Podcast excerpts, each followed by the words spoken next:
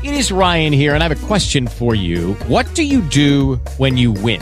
Like, are you a fist pumper? A woohooer, a hand clapper, a high fiver. I kind of like the high five, but if you want to hone in on those winning moves, check out Chumba Casino. At ChumbaCasino.com, choose from hundreds of social casino style games for your chance to redeem serious cash prizes. There are new game releases weekly, plus free daily bonuses. So don't wait. Start having the most fun ever at ChumbaCasino.com. No purchase necessary. VGW Group. Void were prohibited by law. See terms and conditions. 18 plus. And hello, everybody, and welcome to Weekday Warriors of Wrestling for uh, January 29th, 2019. It has been two months since we have done any content um, for a variety of reasons. Lots of life changes, lots of things going on. But we're here, um, gearing up for WrestleMania season, gearing up for uh, news on All Elite Wrestling, gearing up for uh, G1 special in Madison Square Garden. Um, we've got quite a bit, I think, to talk about. Um, we we haven't really. Uh, I mean, a lot happened in that time we were off. Yeah, and the hits keep coming. I was reading earlier today that some major stuff might be going down uh, as we get closer and closer to the arrival of uh, All Elite Wrestling. So it's a very exciting time. Yeah, yeah, absolutely. Why don't we talk first? Um, because this was the breaking news of the day, and I think even more so than the Royal Rumble and Raw, we should probably go with this. Um, Dean Ambrose apparently has uh, turned down a contract uh, to continue with WWE, and it looks like he'll be finishing up after Mania in April. Uh, this was reported by the Torch, um, Wade Keller, and it was it was interesting to me for a few reasons. Number one, most of the reporting these days gets done by Meltzer. Keller doesn't break a lot of scoops so much as he gives editorials, and I mean, there's nothing wrong with that. That's that's what we Patrick and I do. Uh, but the um, but what Meltzer actually said something today on on uh, Wrestling Observer Radio. He was talking about uh, he he he doesn't doubt that it's true if Keller reported it, but the he he didn't hear a lot of people talking about it on Raw, which was odd. So I think at first glance, I think it's probably correct. However, the conspiracy theorist in me gets a little uh, gets my like antennas up when I see um, when I see Ambrose sit down in the chair and say, you know, when I signed my WWE contract, and then he gets cut off and they do the Nia Jax thing. I, I, I wonder if it's kind of like working the internet and it's a CM Punk's type situation where they're going to try something big with him, or if it's really what it is. But if it's me and Dean Ambrose is leaving and you're going to put him in a program with Nia Jax, which seemed to be what they were going for, why even have him like get on the mic and even say something about like his contract? I thought that was curious. But let's proceed with this based on the fact that, oh, this is correct. Um, that's pretty big news. That's huge news. Uh, yeah, absolutely. And these are the type of stories that I think back in the back in the days of yore during the Monday Night Wars period, we kind of took this stuff for granted because it happened every other week. It seems somebody was jumping or there was talks that so and so wasn't going to renew his contract and go to the other company and various other things. And ever since the announcement that All Elite Wrestling was starting up, I feel like there's a lot more of that excitement again, where it's like, oh, could somebody jump? Could this person sign? Could this person? Uh, can WWE get this person under contract? There's these other reports coming out that WWE is offering guys more money, and they're telling guys, hey, if show us an offer that you got, we guarantee we'll top it, and various other things like that. So um, th- this probably unless you're Chris Jericho, then they won't top it. Yeah, exactly. yeah, absolutely. But uh, this is one of those headlines, probably more so than any other uh, bit of news we've gotten so far, that uh, kind of makes things a little bit more exciting. It'll be a fun guessing game until April when uh, Ambrose's contract is supposedly up. But man, I mean that is that is a huge loss to WWE if it's true. I agree, and you know we. let me say something on Dean Ambrose. And Patrick and I have given him shit in the past few years for like, offense that like doesn't look great and and that's not so much been the case since he's returned but but you know there what was he coasting was he not pushing himself and maybe that's true, but there's the other side of the coin, and that's the fact that they have continually mishandled his character Mm-hmm. since since he's really um I would say after his Rollins feud, like from his Bray Wyatt feud onward, Dean Ambrose has not been handled with the kind of care that you would expect a star of his caliber to be handled with. Um I remember the Brock Lesnar feud was did not help at all. Uh the Bray Yeah. Wyatt feud was not good. Um slotted down to the Intercontinental title level. Um and not in a way that makes him seem like a big deal like they did with Roman Reigns or Seth Rollins when they had the US or Intercontinental titles, but just a way that like he don't really matter, never really giving him a featured match at WrestleMania for many years. Um, he was a lot of times in multi-person ladder matches, and I, I want to point out, and people people forget things I think very easily in this business, um, and in talking about it. Uh, and they're always like, oh, you know, Roman Reigns, he's such a such a superstar for them. He's such a you know such a big deal. I want to point out there was a story um, about two years ago, two or maybe three years ago. Dean Ambrose's house shows were outdrawing Roman Reigns' house shows, and Dean Ambrose was headlining the B Loop. So once again, this was a guy that, despite not being given the spot of Roman Reigns or Seth Rollins, was capable of delivering on that level, regardless of how I felt about his ring work. I mean, he was one of their big stars, and I think he continues to be one of their big stars. And it's very, it, it, it's interesting to me because apparently the reason that he is dissatisfied is because he, he doesn't like hokey stuff. He wanted to be kind of a vicious heel, um, and they kind of ruined that. And he doesn't want to do it anymore. And I know a lot of people have said, you know, this sounds more like a CM Punk thing as opposed to a revival thing. But you know, I, I wonder if if I'm, you know, Cody and Jericho and the cons, and I say, hey, Dean, why don't you be a psychopath heel for us? You'll be the you'll be the top guy. You'll be like our main heel. Like, why not do that? And I mean, I I feel like if if he's creatively stifled right now, I mean, what if what if Kenny Omega does sign, which I expect him to, and you could have a a Jon Moxley Kenny Omega main event program? I mean, that'd be a big fucking deal, man. you know. So uh, like I I have always said that Dean Ambrose reminds me of Scott Hall.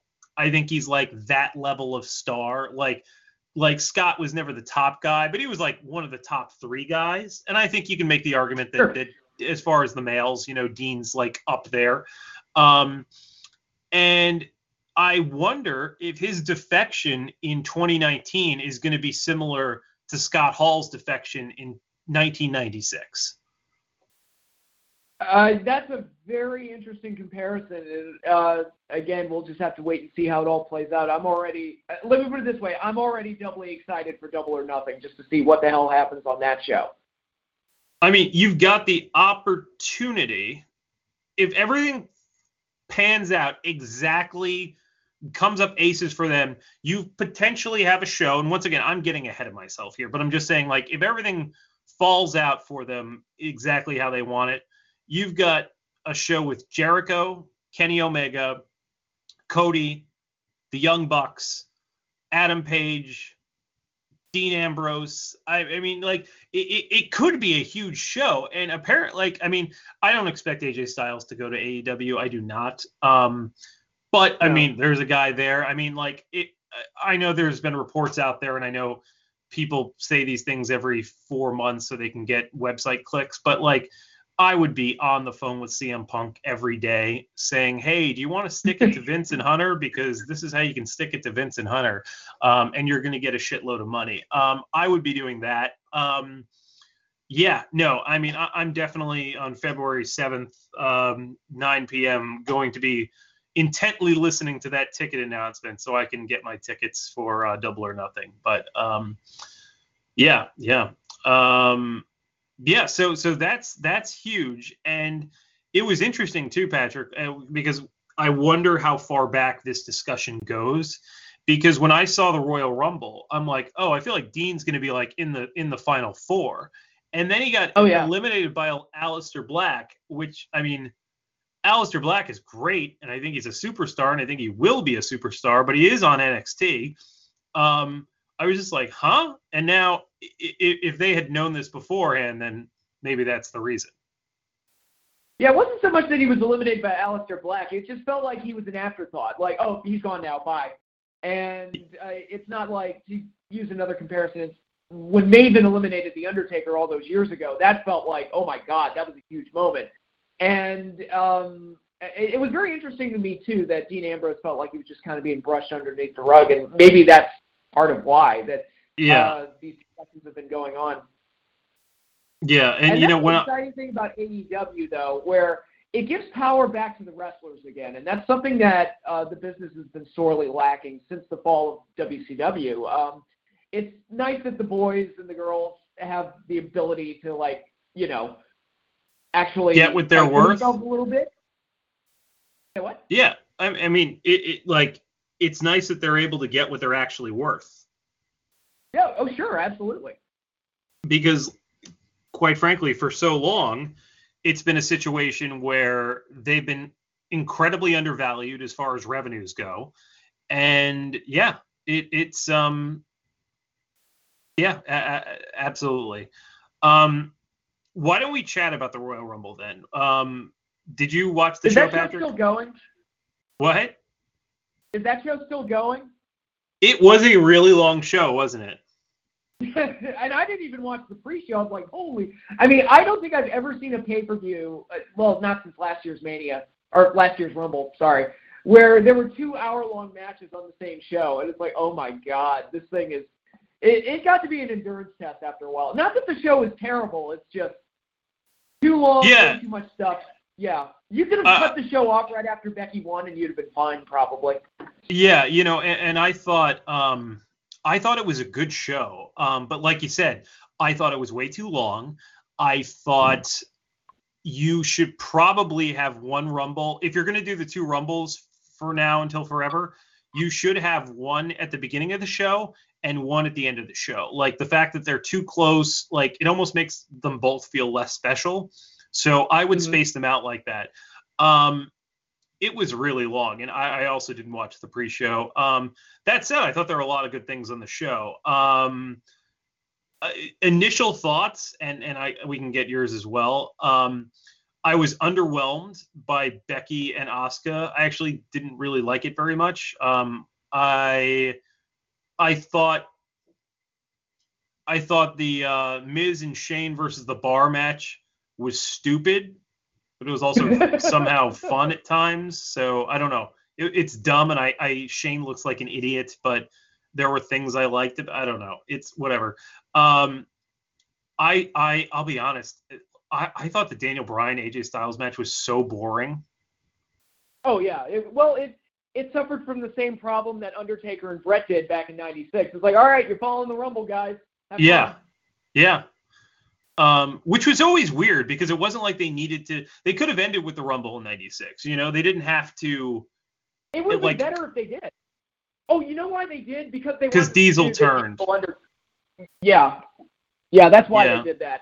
That sucks. Undertaker is the guy that always makes the show, like, like always makes the the title match main event the Re- the Royal Rumble. Yep. Yeah. Oh six, uh, ninety eight. yeah. Another one. Yeah. '96. Yeah, it's always his fault. Yeah. Um. Actually, ninety eight was the only year it probably worked. Yeah, 98 was good.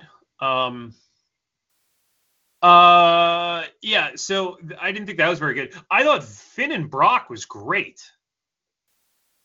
It was, um, eh, you know, Brock seems to work best when he keeps his matches short and sweet and to the point, and that was a short, sweet, and to the point match, and I, I, I dug it. Yeah, I, I thought that was um probably match of the night for me. I like that a lot.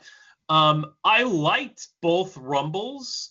There were things I didn't like about each of them, and I guess we can go through that. Um things that jump out on me with um with uh the women rumble the women's rumble number one i thought there was a lot of comedy that didn't work uh there was some comedy that did and maybe this has less mileage with with other people than it did with me. I thought the Hornswoggle Zelina thing was funny.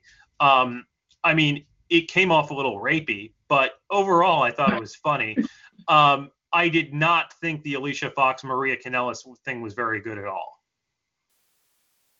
I don't. Oh God, what was the Alicia Fox Maria? They like teamed up, and then she stomped on her hat, and then like it was that was pretty much it. But it was like this whole like it was like this minute bit where they like it was like for dumb comedy because they were being ridiculous and over the top. Yeah. Um, One thing I will say about both Rumbles, and uh, some people were disappointed by this, but speaking as someone who doesn't watch the Royal Rumble for nostalgia pop spots, I actually Yeah. appreciated that they kept that to a minimum. I And don't agree. think The female, the women's Rumble didn't have any.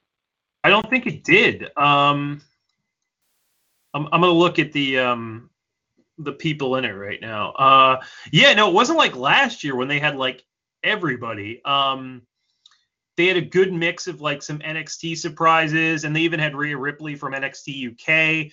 Um, uh, yeah, no, I I thought um. Yeah, no, I, they didn't. It seems so. Good on them. Um, I thought, you know, the right person won.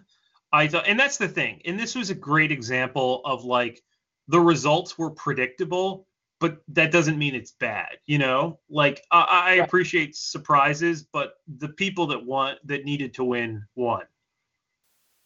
Yeah, when Becky tapped out to Asuka, I was like, oh, she's going to be in the Rumble later. Like that's that's where this is going, and sure enough, that's pretty much where it went. But don't be surprised if Charlotte gets added to that in a three-way because I think if they haven't brought it up already, I didn't watch Raw last night, but um, if I think they might do a thing where Charlotte might argue that her substitution was illegal and way too late or whatever, and they might use that to parlay getting Charlotte into the main event at WrestleMania. Yeah, no, I, I um I, I fully expect Charlotte to do that. Um and I think they probably should. Um To be honest, But- I think she has a point. yeah, no, and that that would make sense. Um but yeah, and I thought Charlotte and Becky should have been the last two in there, and I thought that was good. Um, you know, the women's division, and I've said this in the past, um, Patrick, but like the women's division is finally at a point that the that the women's revolution all those years ago promised. Like they, they acted like it was there when it happened, but really they're like, here's Charlotte, Becky, and Sasha, and they're great. And like, but nobody had opinions or points of view or like real feuds. It was just like it was just like here's some new people. And you know, I, I think we all knew it was going to take time. You can't just be like, here's women's wrestling, enjoy it. It's got to have a story, it's got to have a context behind it. And now Right. we've got so much talent and so many different characters that you have this stratified thing where you have top people and you have mid carders and you actually have functioning divisions for these performers. So I, I I thought that was kind of like you know you look at Charlotte and you're like oh yeah she's like a top guy you know and um, Mhm. so yeah no I I I thought it was good who it came down to um so you know for the most part I I enjoyed it Yeah, no, um, all that stuff was great, and I, like you, I agree with who won both Rumbles. I think, especially with the men's Rumble, I think there was really no other option. I think with the women's Rumble, you could have gone either Becky or Charlotte, depending on which way you were you were leaning. But I mean, Seth, I- guess it would have been either Seth or Braun, but Braun seems to be on the outside looking in at this point. I don't know if they've lost faith in him or what, but Yeah, I mean, I, I think I think the boat is um, is is left the uh, the harbor with Braun at this point. I think um, I think the opportunity that they had with him is now gone. Um, he's lost too many times to Brock. I don't think anyone, myself included, believes he can beat him.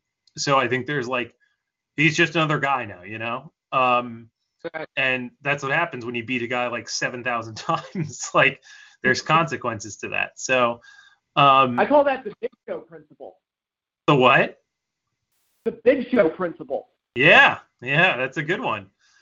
Um, now I, I also I, and so I, I guess we'll we'll go through the the men's as well here. Um, I general oh I heard some people say that the Elias Jeff Jarrett stuff dragged and everything. I actually enjoyed it. I thought especially after coming off like a very intense title match, some like levity and like comedy was was in Mhm. was uh, uh it was a good time for that. Um, so I enjoyed it. Um, I don't know why Elias is a heel now because I think that's ridiculous. I think he's like a good baby face. I think he's one of the few good baby faces they actually have, and they should have kept He him there. over. Yeah, he got over, and then like you didn't see Raw the next night, but he was he went back to shut your mouths. Um, uh, you like you people didn't do enough for me. It was just like really, uh, like there there was no turn, and then he just like fought Jeff Jarrett and and Road Dog again. Um, so I, I thought that was um very questionable. I think Elias is another guy like Braun. If you look back a year and a half and a, a year and a half ago, you're like, wow, that guy's a superstar. And now they've jerked him around so much that he's like not a big deal. Like it, it is amazing about how not big deals people come become when they're in WWE for a while. Like Elias and Braun get something and then ah, it's gone. I'm looking down the the list here. You got Nakamura, you got um uh who else? Nakamura, who was dressed like Kane, oddly enough. Yes, I kept thinking it was Kane the, as, as I watched it. Yeah, and who was it that did the? I think it was Elias who did the the old school and walked across the top rope. I'm like, this is weird. Yeah, I guess it's like his walk with Elias. I thought it was kind of cool actually. He went all the way across, which was interesting. Oh yeah, it just looked like Undertaker was doing old school to Kane. That's that's just why it was weird. Oh yeah, yeah, yeah. I get what you're saying. Um, um.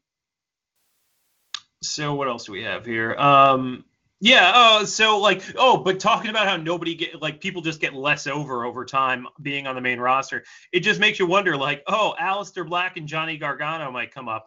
How long till they just become other dudes? You know, it, it, it's it's very um it's just so bad for them. Like Drew McIntyre, like they've done that. Like I think Drew's generally fine, and I think if you work towards, if Seth goes over at Mania, I think you can definitely work towards a Drew and Seth program at SummerSlam. I think that could be a, a big deal. But like, holy shit, like they try to make it so hard not to care about half these people.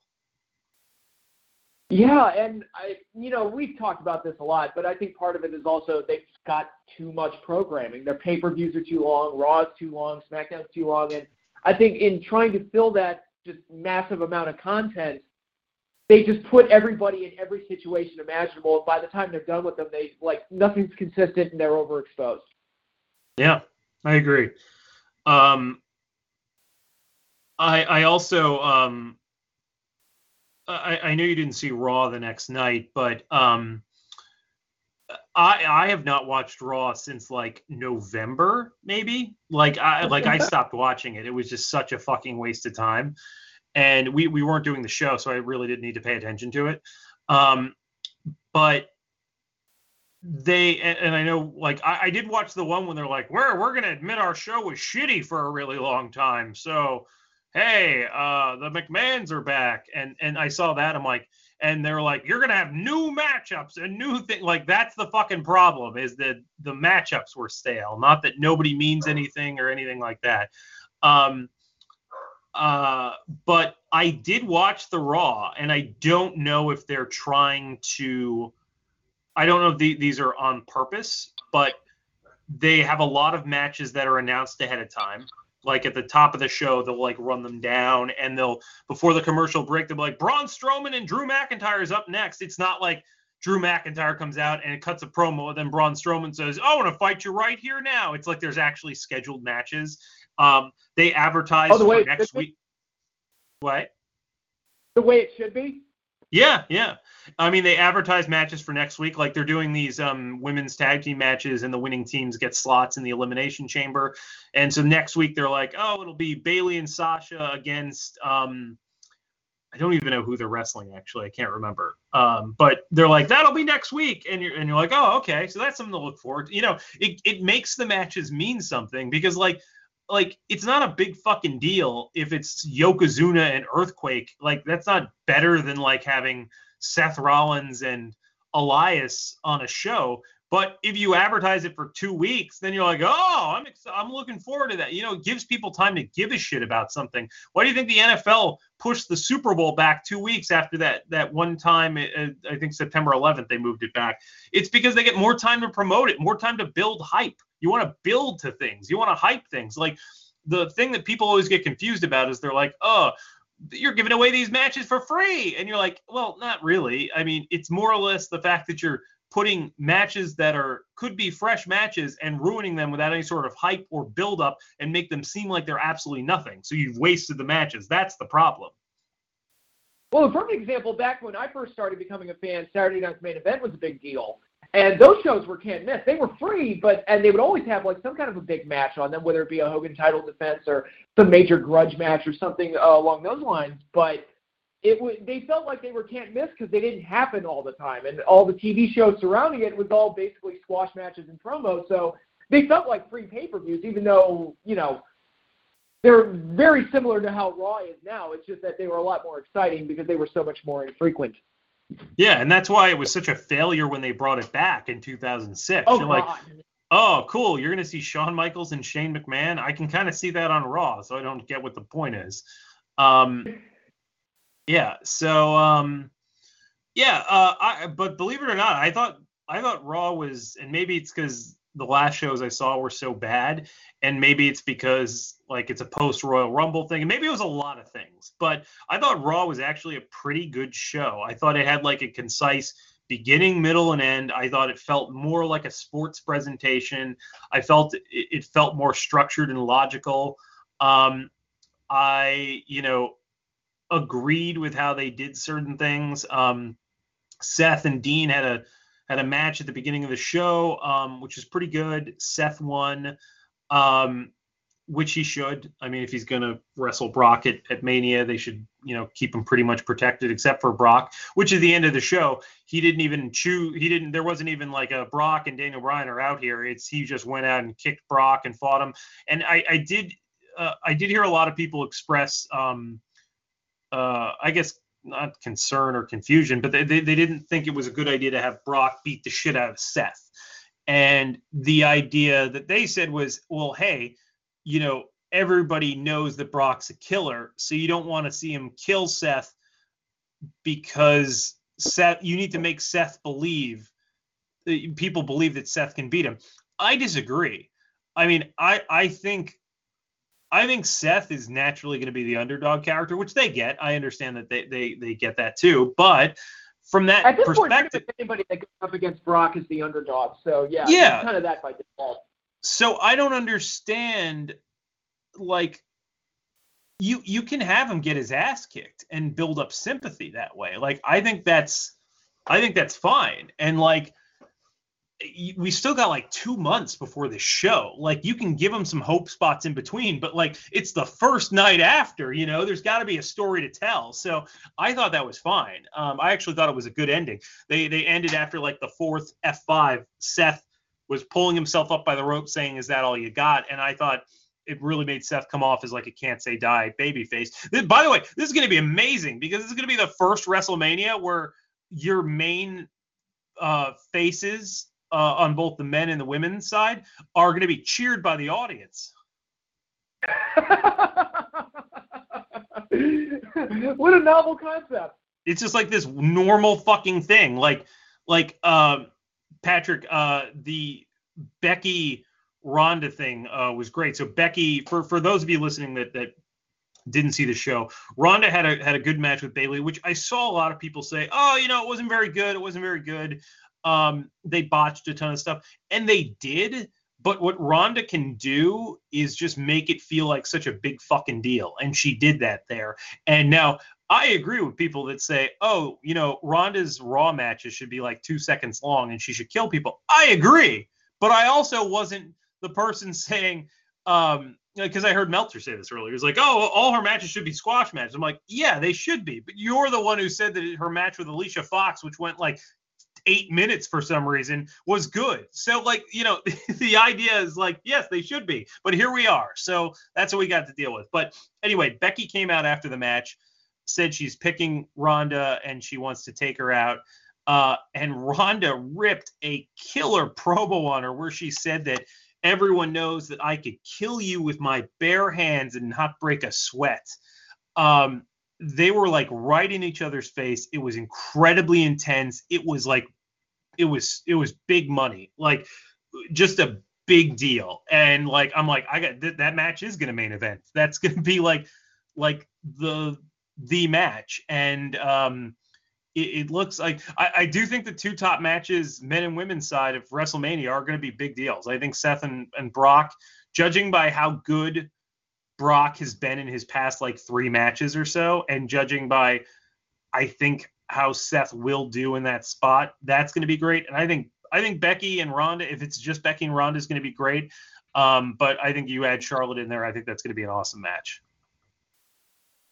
Yeah, um, yeah, it feels like you said, it feels nice that the main event at WrestleMania. It's like, oh yeah, this is. I could actually be excited about this. Where I think the last time that happened was 30 with Daniel Bryan, and even that one we didn't know that that was going to be a sure thing.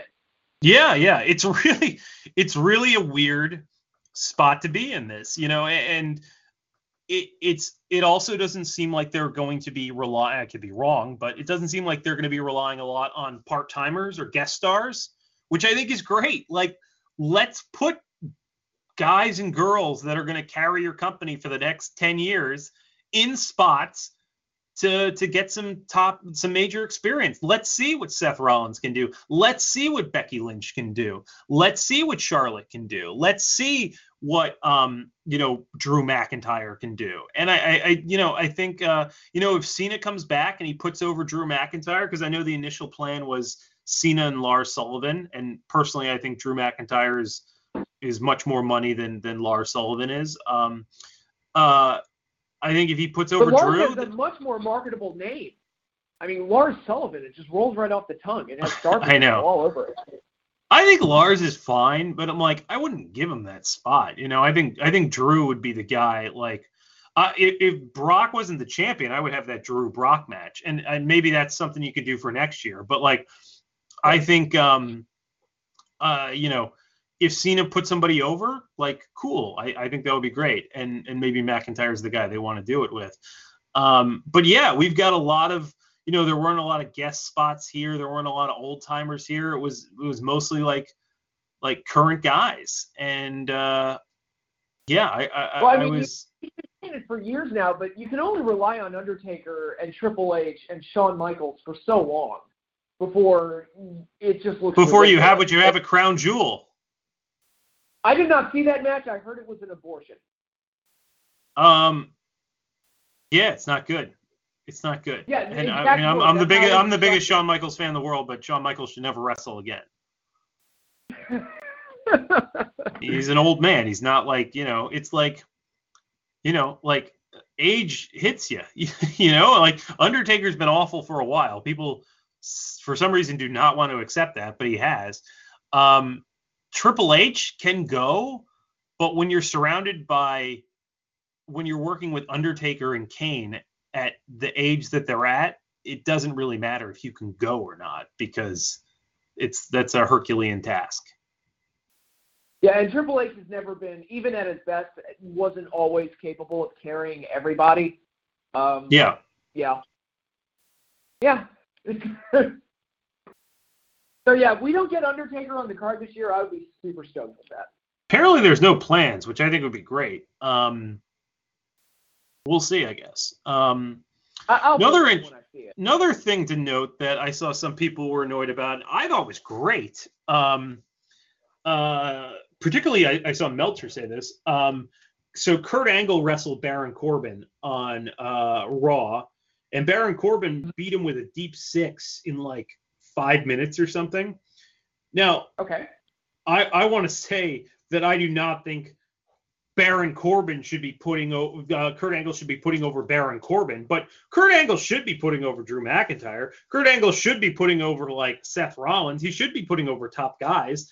Um, but you know, uh, Meltzer was like, you know, I don't like when they do that to the legends. I think they should still be big deals. But like to me, it's like uh, that's like in New Japan, Yuji Nagata Yeah. is not fucking beating Okada or like someone like that, you know, like they have like Liger and those guys down on the opening match working with rookies because the idea is that oh you're older and you're not as good as you once were so you've been like kind of shuffled down the card. Um I, I think that's what should happen you know? It's it's only natural. I know it probably hurts people to be like oh these people are aging but like that's the deal. And angle can't work a top schedule anymore um you know he really should be used to put people over should it be just on a raw eh, maybe not should it be Baron Corbin? Man, maybe not. But I don't think the idea of it is is wrong. No, and uh, to use the Yuji Nagata example again, um, he can still kind of go even at his age, and he's still putting over guys and uh, working smaller matches on the, you know, you got Wrestle Kingdoms and Dominions and all the other big shows. And he's typically, if he's on the card at all, he's going to be on like the pre-show or something. And you know, that's completely fine. And I think Angle is the type of guy that wants to help out the the new generation and help them get over, and and he feels that that's the best way he can do it. Then more power to him. But personally, Yeah, I don't have trouble with it really.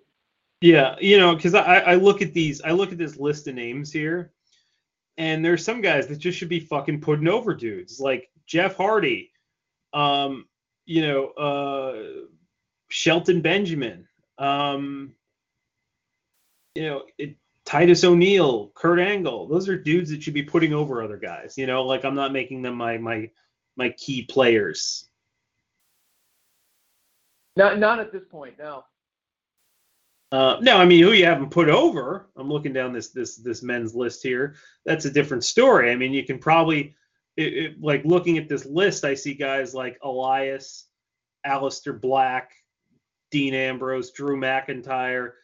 Uh, those are the guys I would probably more want to put them over. But you know, I, I think it is about finding who the guys that should be put over and having some of the older guys do that. But um, Now, Yeah, so- could follow suit. We'd be in business. Yeah, yeah, yeah. So Patrick, I guess we should talk about it because it's it's you know all elite wrestling announced. Um, it's out there. Um, what are your uh, what are you what are your thoughts?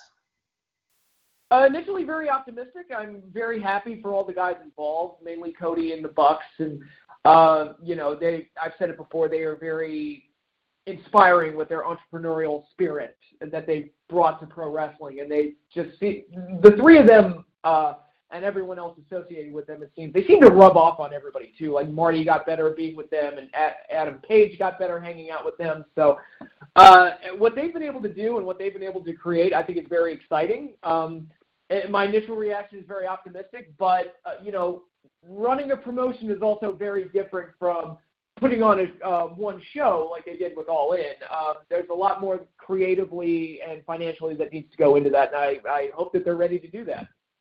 Yeah, I I, agree. I, I think it's like you know we should um, temper our expectations, but like here's also the thing that um, two things that I think work for them, and, and this is me being positive, but uh, they got two things that are working for them. Number one, money, and the Khans have money, and if you look at promotions that have tried to compete with WWE historically, the ones that do the best have a lot of money behind them. Um, WCW had Ted Turner behind it, and Turner was w- willing to put a lot of money into WCW. Now, it wasn't unlimited, but you know, he he he, he put quite a bit in there. He kept it afloat, um, and he believed in it. And that and that's a that's what it seems the Khans both believe in this enterprise.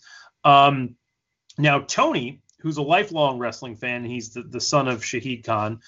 Uh, he has a sports analytics business as well, and apparently he's going to look at a sabermetrics type. Um, he's going to have a view based on like analytics towards this and data, and I think that's really smart. I mean, if he's going to look at it from like, oh, here's what people are watching, here's exactly like I'm going to analyze this data so far beyond what like anyone else does that could be really helpful. Like what stars are they looking at? We got to push these guys based on this. Like what what angles are working with people? That could be really compelling. Um because god knows vince mcmahon doesn't do that. He just like he does whatever he wants to do Um, Yeah. go ahead. Oh, go ahead. Patrick. Oh, I was just gonna say, it's like, yeah, that's very interesting. Like the the type of brain power and financial uh, um, minds behind everything so far. So that's what I think makes this a little bit more interesting than say TNA was uh, when that was first starting up and they joined up with the Carters. It was like it didn't And- seem like it had this type of brain trust behind it. Yeah, and the Carters did not have. I think they did well, but I don't think they had any anything near the Khans to uh, what they do. And the Khans have a lot of connections in media, in distribution, and that's going to work really well. I mean, because the the NFL, Yeah, and and the, the fact is, if you, they go to you know a lot of that stuff is about like trust, and if they go to to like somebody at Turner or whoever and say, hey, you know, I, I believe in this product and putting this in the product, like that vouch can do a lot for them. So I think that works. I I think it's helpful that they have Jericho, um, but like you've gotta one of the things that I think WCW did really well during Eric Bischoff's time was the need to like just get the talent at all costs. And they got Hogan and they got Savage and they got Hall and they got Nash and they got um like tons of WWE top talent. Now WCW eventually and uh, actually even before and TNA for the most part would take fucking anybody. And that gave the the sense to people that oh, you know, they're WWE rejects, et cetera, et cetera. Um, I think AEW should pay for uh, should get WWE stars. However, what they need to do is pay for top dollar WWE stars. And what I'm talking about is Hogan's contract was like terrible for WCW. They lost a lot of money on it. But early on, what they did get was credibility. What they did get was able to like, you know, talk to licensors, um, licensees rather, um, and you know, uh, distributors that they normally wouldn't have been able to talk to because hey, hey, we got Hulk Hogan. TNA would be like, and I love Christian, I love a lot of these guys, but they're like, hey, we got Christian and Ken Anderson, and like, people aren't gonna know who that is. Um, AEW needs to go after guys like CM Punk. AEW needs to get grab a guy like Goldberg. Like Jericho's great, but like you need to get like like Jericho's not Hogan. It's not the same thing. Punk would be Hogan. The Rock would be probably bigger than Hogan. You're not going to get The Rock. I don't expect that. But like No. you need to look you need to look outside the box and just get like top dudes. You need to like try to get John Cena and Randy Orton, which I don't know, maybe they'd be into. I don't know. But like you need to really go for like top guy. Like don't waste your time saying like, "Oh, like let, let's get the revival." Like I love the revival. If they go there great. But the revival can't be your main signing. You know what I'm saying? Right. Well, the revival going there, that'll make us happy, the wrestling fans. But how do you get those outside eyeballs onto the product? That's the question. And the revival aren't going to do that. Yeah, no, they're not. They're going to build out the middle, the mid card. They're going to have great matches, and I think they'll be very important if tag teams are going to be a focal point. However, you do need to get like, you do need do need to get casual eyeballs, and like there are certain guys that there's not too many of them out there. You know, um, there's very few, and they're going to have to actually pay for those, and it seems like they are. It seems like they're going to do that. Kenny Omega is is I, I don't think he's um he's like a CM Punk level guy as far as name recognition. I do think he's a dude that is can be a top guy and say, "Hey, this isn't a WWE guy. We got him. He came to us, not WWE." I think that's important too. So I think Kenny Omega is a guy like that. If they do get him, I think they will. That's important. So, um, yeah, I, I think they got to be very strategic, but I, I think they have a lot going for them too. Yeah, uh, they've got a lot of momentum right now, and it's, all the buzz so far is positive. So I wish them all the best because I think if we can get like, and I don't need them to top WWE necessarily, but if we can get like a really strong WCW level number two, I'm all for that. Yeah, yeah, that would be great. Um, learning from mistakes and uh, you know, you know, doing things differently. Um, I think that's it, though. I think that's our major topics for today in our hour, right? I think we're yeah, I think we're good. Nice return. Return. Yeah, it was a good return. We're going to try to be here as regularly as we can, but you know, life happens. So um, everybody, uh, we thank you as always for your support. And for uh, myself, Erik Clancy, and Mr. Patrick Kelly, we are signing off. Okay, round two. Name something that's not boring. A laundry? Ooh, a book club. Computer solitaire, huh? Ah, oh, sorry, we were looking for Chumba Casino. That's right. ChumbaCasino.com has over 100 casino style games. Join today and play for free for your chance to redeem some serious prizes. ChumbaCasino.com. No purchase necessary. Full prohibited by law. 18 plus terms and conditions apply. See website for details.